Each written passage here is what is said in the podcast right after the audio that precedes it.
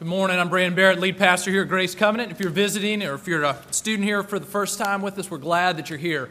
Thanks for joining us for worship this morning. We're nearing the end of a series uh, on the life of Abraham, so we've been in the book of Genesis. This morning we'll be in Genesis chapter 1, looking at verses 1 through 21. If you, uh, you'll find that if you want to use one of our Pew Bibles, you'll find that on page 15 of that Bible. Which reminds me, if you don't have a Bible of your own and an understandable translation and want to take one of ours, you may take one of those. That's one of the black ones under the chair, not like the one that belongs to the person next to you, but those that are, uh, you can take those. As you're turning there, one uh, quick service announcement. Uh, want to let you know that, you know, as you may know, we've started two services today. We're back to our fall schedule, and that creates a lot of needs for help here, including a lot of needs for our children. We have continued needs for help in the nursery and for teaching Sunday school, as well as for teaching children's church, which happens during the sermon portion of the service. So if you are interested in helping, we would, we would love your help. Uh, we are growing to a size that we can't simply rely on all the old volunteers anymore, so we need new folks to sign up. Marty, would you stand up? Marty Hutchison's our children's director go see Marty. And for those of us that have lots of kids, we don't want to have to stop doing kid stuff. So please, uh, yeah, sign up. Okay. Genesis chapter uh, 21, verses 1 through 21. As we prepare to come and read this morning, let's pray. Let's go to our God from whom we receive this word. Let's pray. Father, uh, in heaven above, you see us and you know us, and you lean down close. You speak to us. In the very words of Scripture, you have not left us to guess who you are or what you are like. You have revealed yourself to us that we might know you. And so we pray that you would do your good purpose this morning of speaking to us from this portion of Scripture. Would you open our eyes? Would you open our hearts? Would you open our ears that we might hear you? We are in need of your voice. We come asking you to do this through your Spirit, and we ask in the name of your Son, Jesus. Amen. Genesis chapter 21, verses 1 through 21. The Lord visited Sarah as he had said, and the Lord did to Sarah as he had promised. And Sarah conceived and bore Abraham a son in his old age at the time of which God had spoken to him. Abraham called the name of his son who was born to him, whom Sarah bore him, Isaac. Abraham circumcised his son Isaac when he was eight days old, as God had commanded him. Abraham was a hundred years old when his son Isaac was born to him. And Sarah said, God has made laughter for me. Everyone who hears will laugh over me. And she said, Who would have said to Abraham that Sarah would nurse children? Yet I have borne him a son in his old age. And the child grew and was weaned. And Abraham made a great feast on, that, on the day that Isaac was weaned. But Sarah saw the son of Hagar the Egyptian, whom she had borne to Abraham, laughing. So she said to Abraham, Cast out this slave woman with her son, for the son of this slave woman shall not be heir with my son Isaac. And the thing was very displeasing to Abraham on account of his son. But God said to Abraham, Be not displeased because of the boy and because of your slave woman. Whatever Sarah says to you, do as she tells you, for through Isaac shall your offspring be named. And I will make a nation of the son of the slave woman also, because he is your offspring. So Abraham rose early in the morning, took bread and a skin of water, and gave it to Hagar, putting it on her shoulder along with the child, and sent her away. And she departed and wandered in the wilderness of Beersheba. When the water in the skin was gone, she took the child, put the child under one of the bushes, and then she went and sat down opposite him, a good way off, about the distance of a bow shot. For she said, Let me not look on the death of the child. And as she sat opposite him, she lifted up her voice and wept. And God heard the voice of the boy, and the angel of God called to Hagar from heaven and said to her, What troubles you, Hagar? Fear not, for God has heard the voice of the boy where he is. Up, lift up the boy, and I will hold him, and hold him fast with your hand, for I will make him into a great nation. And then God opened her eyes, and she saw a well of water. She went and filled the skin with water and gave the boy a drink. And God was with the boy, and he grew up. He lived in the wilderness and became an expert with the bow. He lived in the wilderness of Paran, and his mother took a wife for him from the land of Egypt. This is the word of the Lord. It's given to us for our good and for his glory.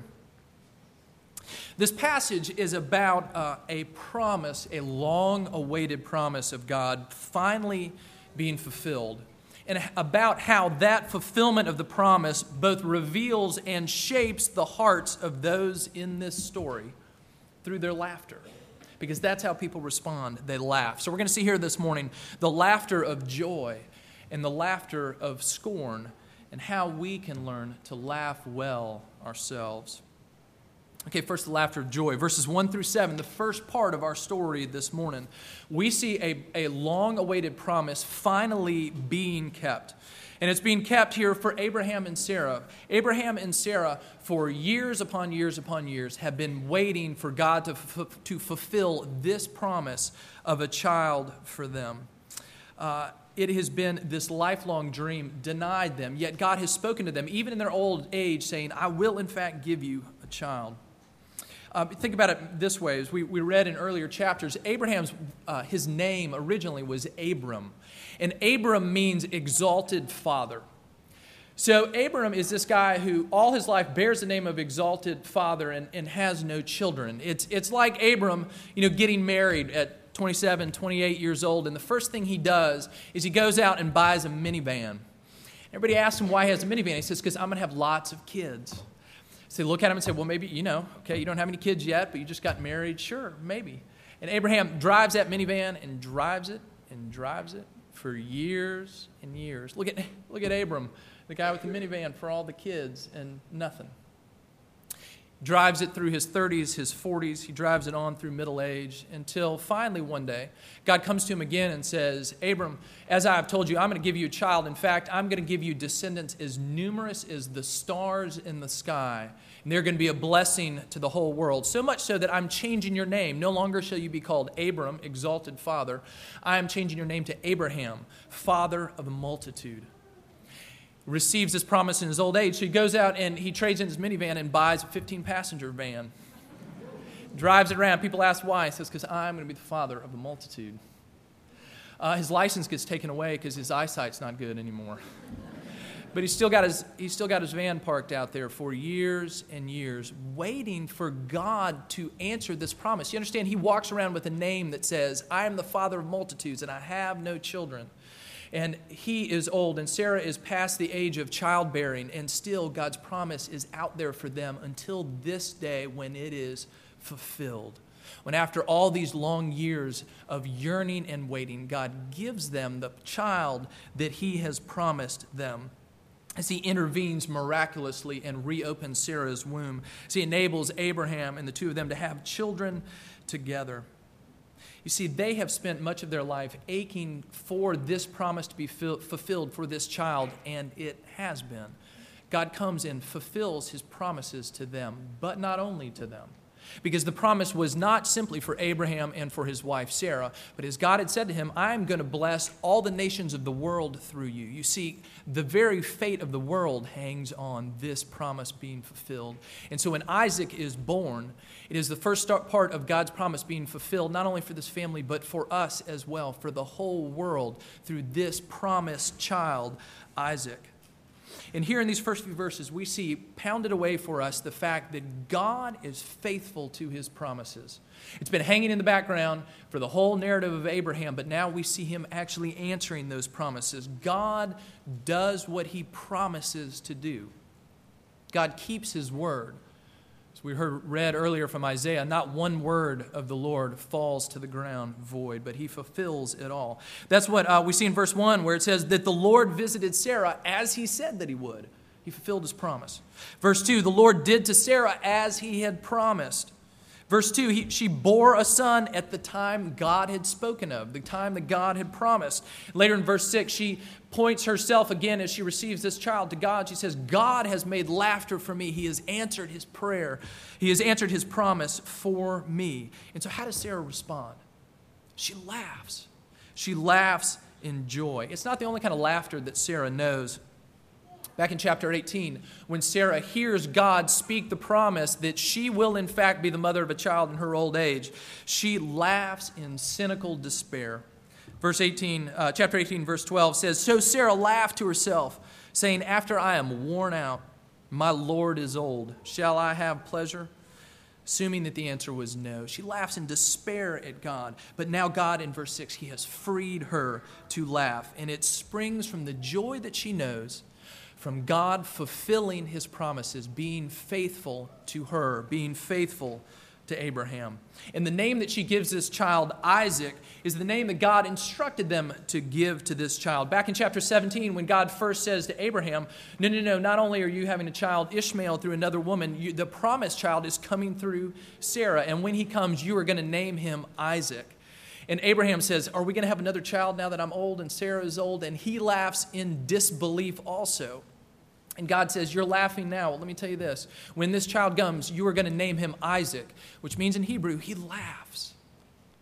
He says from the very beginning, Abraham, you're laughing in disbelief now, but one day you are going to be laughing in joy. Sarah, you are laughing in cynical heartbrokenness now, but one day you are going to be laughing in joy. And this child comes and they name him Laughter. And if you notice that when we laugh, the laughter, at least laughter of joy, always involves a certain freedom from ourselves. When you're laughing at a good joke, when you're laughing at something that happens in a movie, when you're laughing uh, at something someone says, you notice laughter takes us out of ourselves. When you are laughing at something out there that's come into your world, you're no longer staring at yourself and you're no longer caught up in yourself. You're caught up in a joy that is external to you. And that's what happens to Sarah gratitude and joy as she looks down at Isaac. He laughs. The very picture of God's presence and God's provision for her. She laughs in joy. She laughs over God's provision. She laughs also over, let's just you know, face it, the absurdity of her situation. I mean, you heard what she said. She said, Who would have ever said that I would be nursing children? Who would have ever told Abraham that he was going to bear, that I'd bear a child in our old age? In other words, here I am at age 90 nursing a child, and frankly, it just looks ridiculous. And it's worth laughing about because she knows joy. Because in, in the craziness of her situation, God has shown up in the most miraculous way. And it's as if she's saying, I don't care what it looks like. This is my day of joy. See, God is doing the work of undoing the years of bitterness and disappointment in Sarah. He's redeeming them through a promise that has been kept. And he has taken what has become such a cold and frozen heart and he is thawing it out right there as she welcomes this new child into the world laughing in joy. Now, that's not the only kind of laughter we see in our passage. Second part of this chapter, or verses 8 through 21, we see that uh, there's another kind of laughter, and it brings all these uh, very difficult consequences here. We, we see Ishmael laughing and everything falling apart. Okay, Sarah has had this moment of joy, and her heart is begin, has begun to thaw. And then we read the next part of the story, and it, and it, brings us right back into this question well, has it frozen up again? I mean, here we've got a picture of Ishmael laughing, and what does she do? She says, Throw them out.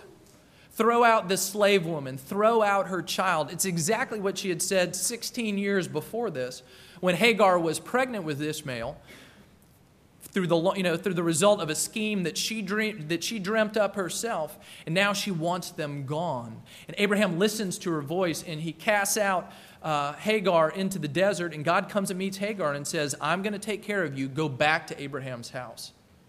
And so there they remain for another 16 years. But now here she is kicking him out again. What's happened? Is Sarah just given in again to her old bitterness, her old petulance with Hagar? It seems that way on the surface, but there are a few things in the text that I think tell us something different is going on here. Let me just tell us a few of these. A few things to note. First, unlike that first time, God here agrees with what Sarah has done. He comes to Abraham and he says, Don't be mad, listen to Sarah, and this time do what she says. And notice, as though Ishmael has been named many times in the previous chapters, here in this passage, he is not named by name. He is the son of the slave woman. It's as if he is already being sidelined, even in the story here. And God turns to Abraham and he says, Sarah is right. It is through Isaac that, that the promise will be realized, not through Ishmael. God does go on, though, even here in the midst of a hard moment, and, and does speak grace and provision into Ishmael's life. He says, I will make a great nation out of him as well. Because I love you, Abraham, I will take care of this boy because he is your son, and he will become a great nation too. However, he is not the son of promise. He is not the son through whom, through whom I am going to rescue the whole world. Did Ishmael's laughter, what was happening? Well, Abraham, it opens up here in these verses that there, he's throwing a party. He's throwing a feast to celebrate the fact that, uh, that Isaac has now been weaned, which in their culture, he'd probably be about three years old. And so they throw a party. Just as he was this miraculous child that has been given, and they laughed in joy, now they laugh in celebration when they throw this party, because certainly in their world, it was no mean feat to live to be uh, age three to be weaned, to be a, a, healthy child that can live and survive. And so they throw a party because they are experiencing the joy of God's provision. And what happens in the midst of that joy, in the midst of that kind of laughter, 16 year old Ishmael looks at Isaac and he laughs. Now, the nuance of the Hebrew verb here uh, means that this laughing of his was not a laughing of joy, but it actually represents a laughing in mockery, in scorn. In other words, when he laughs at this party, he's saying, Oh, there's the promised child. Thank goodness we have him now, right? As he mocks and scorns uh, Isaac, he is rejecting God's promises and he is rejecting God's plans. He's rejecting God's promises and he is rejecting, ultimately, God himself. Why? Why couldn't Ishmael celebrate along with everyone else? Why couldn't he enter into that joy? Well, because Ishmael's joy was rooted in, was anchored in something other than God and his promises. He was the firstborn. He wanted to be the center of Abraham's, uh, at the center of Abraham's line. He wanted to be the one who would inherit the promises given to Abraham. I mean, can you imagine what Ishmael might have been thinking you know, here he is watching this party as he's been supplanted, and he says, I was here first. I am the firstborn. I deserve to be the one who is celebrated. This is not the way my life is supposed to go. This is not the way I'd scripted it, not the way I'd planned it. This should not be happening to me. So maybe here we have an Old Testament picture of what Jesus actually tells in a parable in Luke 15. It's not fair said another older brother. Our father has killed the fatted calf for this three year old younger brother in an all out feast. And all these years I've been serving my father, being good and dutiful. He's never even had a lunchtime picnic for me. And yet he throws a party for Isaac. And so to him, Isaac isn't the child to be celebrated. Rather, Isaac is the rival who has ruined everything for him. And Ishmael cannot see past that. Uh, a number of years ago, Camper and I, when we were working on InterVarsity staff together back in North Carolina, uh, we, we, had a friend who was another staff worker at a different campus, and she told the story about how she was sitting down talking to one of her students one day. And in this conversation, she was kind of, you know, low level, just complaining about certain things that were going on in her life. She was just kind of griping to her student about this. So this goes on for a while until her student stands up and he starts to, and she starts to walk around her chair. And, and our friend says, finally just says, What are you doing? And she said, Well, I'm revolving around you because apparently you expect the whole world to. And yeah, so uh, that lesson stuck with her. And in one sense, that's exactly what Ishmael is doing, right? He's saying, The world is meant to revolve around me. Surely God's promises should revolve around me. And I can't take my eyes off myself to look at Isaac to see the surprising ways in which God is actually fulfilling his promises. You see, uh, Ishmael could have reacted very differently. He could have embraced Isaac. He could have accepted the fact that Isaac was the child of promise, and he could have found a life of blessing through his connection to Isaac. He could have found joy in the fulfillment of God's promises rather than in the plans that he's made for himself. You see, Abraham's uh, extended family here included people from other nations and other places that Abraham had brought into his family, and they were finding God's blessing by being associated with Abraham in the promise. And Ishmael could have too, but instead he mocks, he scoffs, he rejects the purposes of God, and he chooses something else. He won't allow the death of his ambitions. His joy is anchored in something other than God. You see, Ishmael couldn't give up his dreams dreams that were rooted in his own status and his own glory dreams that ultimately that had nothing to do with god and what he was doing in the world so he laughs and mocks and turns away and is excluded from the life of promise okay there's the laughter of joy and the laughter of scorn, how are we going to learn to laugh well ourselves. I think it comes through two things that we must be people who see the promise fulfilled and then rest in the promise fulfilled. First, we've got to see the promise fulfilled. You see, Isaac was the fulfillment of God's promises for Abraham and Sarah, but he was a partial fulfillment. Remember, God had come and said, Not only am I going to give you one child, I'm giving you descendants as, as numerous as the stars in the sky. But, uh, and He promised them land, He'd promised some blessing for the whole world. And Isaac was a blessing himself, but he was also one step towards the ultimate fulfillment of all these promises. He was one link in, of the chain of God's work in history to bring all these promises of Abraham to fruition one important story, one important chapter in God's story of blessing, his story of salvation. See, this chapter tells the story of Isaac, this promised child for whom God's people were waiting for 25 years and longer. But it's later in Scripture that we read of Jesus, the true promised child, for whom God's people had been waiting not dozens and not but hundreds of years. Here we have a child born to very old parents, miraculously giving birth long past the age of childbearing. And in Jesus, we have a child born to a very young woman, a virgin miraculously giving birth to a child with no earthly father at all. Here in Isaac, we have a child whose birth is celebrated by family living in a tent in the wilderness. In Jesus, we have a child whose birth is celebrated by the angels of heaven, singing glory to God in the highest and peace to men. Here we have a child carrying on the promises of God to the next generation. And in Jesus, we have the promises of God fulfilled for all generations.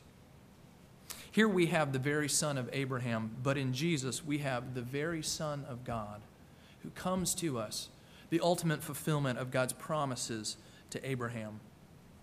See, Abraham laughed and Sarah laughed in joy when they received, they promised, they laughed, they threw a party, and we are invited to laugh as well.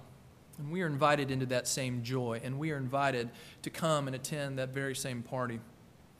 Sarah said when her child was born, uh, essentially this Come, laugh with me and join in the joy of God. She said, Everyone who hears of this will laugh. They will enter into my joy. The offer is for them, for us as well. Come and laugh with me. That's how Sarah said it. Jesus said it this way Come to me, all you who are weary and heavy laden, and I will give you rest for your souls. One scholar commented on it this way Our spiritual future rests on our response to Jesus, the child of promise. The rejoicing of faith leads to the path of blessing. The scornful laughter of unbelief means being cut off from God's richest blessing, the blessing of eternal life.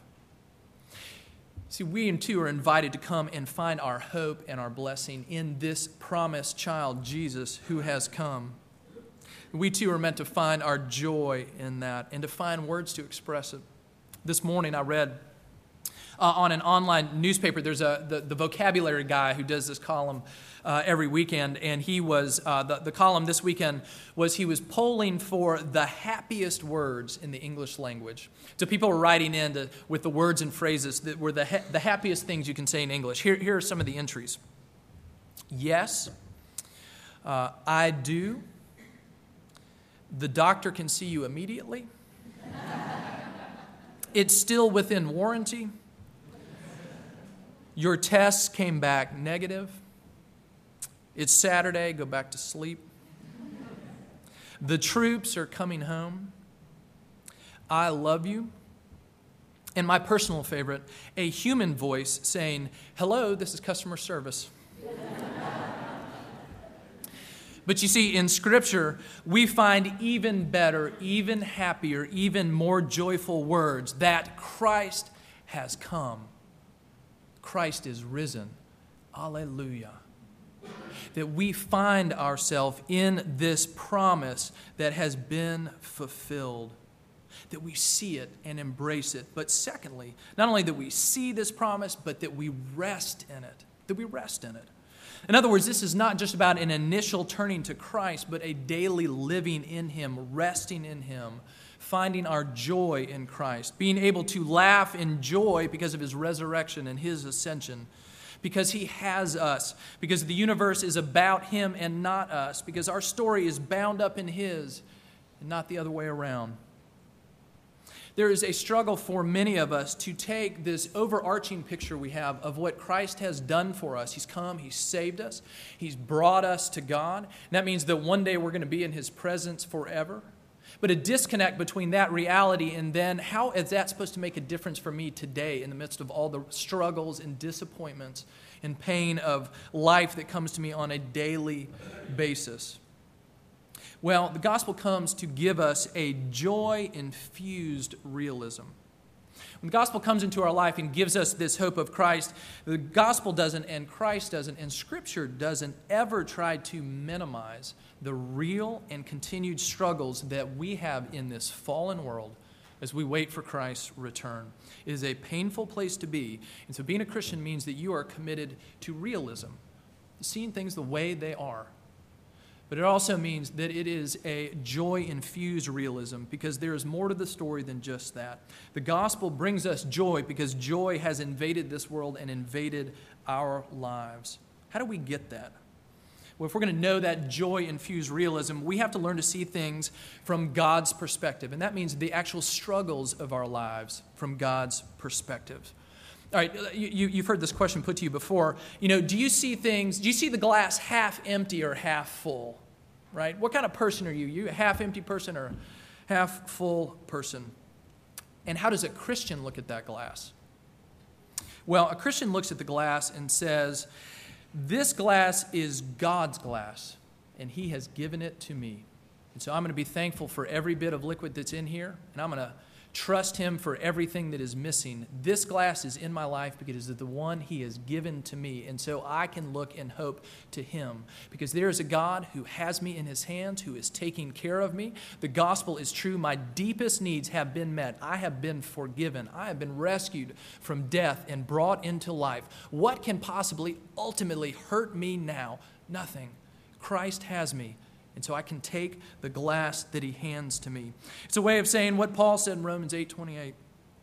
All things work together for the good of those who love God and are called according to his purpose. And you've seen as well, maybe in your own life or as you've observed others, the very different reactions people can have to some of the very same situations in their life. I mean, imagine two guys who come to work one day to find out that they have been let go from their jobs. And you can imagine what that might do to one guy as he is in, totally engrossed then in anger and in bitterness. He's thinking about what he can say as his parting shot to his boss. He feels crushed and angry and despairing. What about my kids? What am I going to do? I'm too old to find another job, whatever. And somebody else receiving the very same news that day. Maybe one whose eyes are on Jesus receiving that news that day. And what about him? He's hurt too.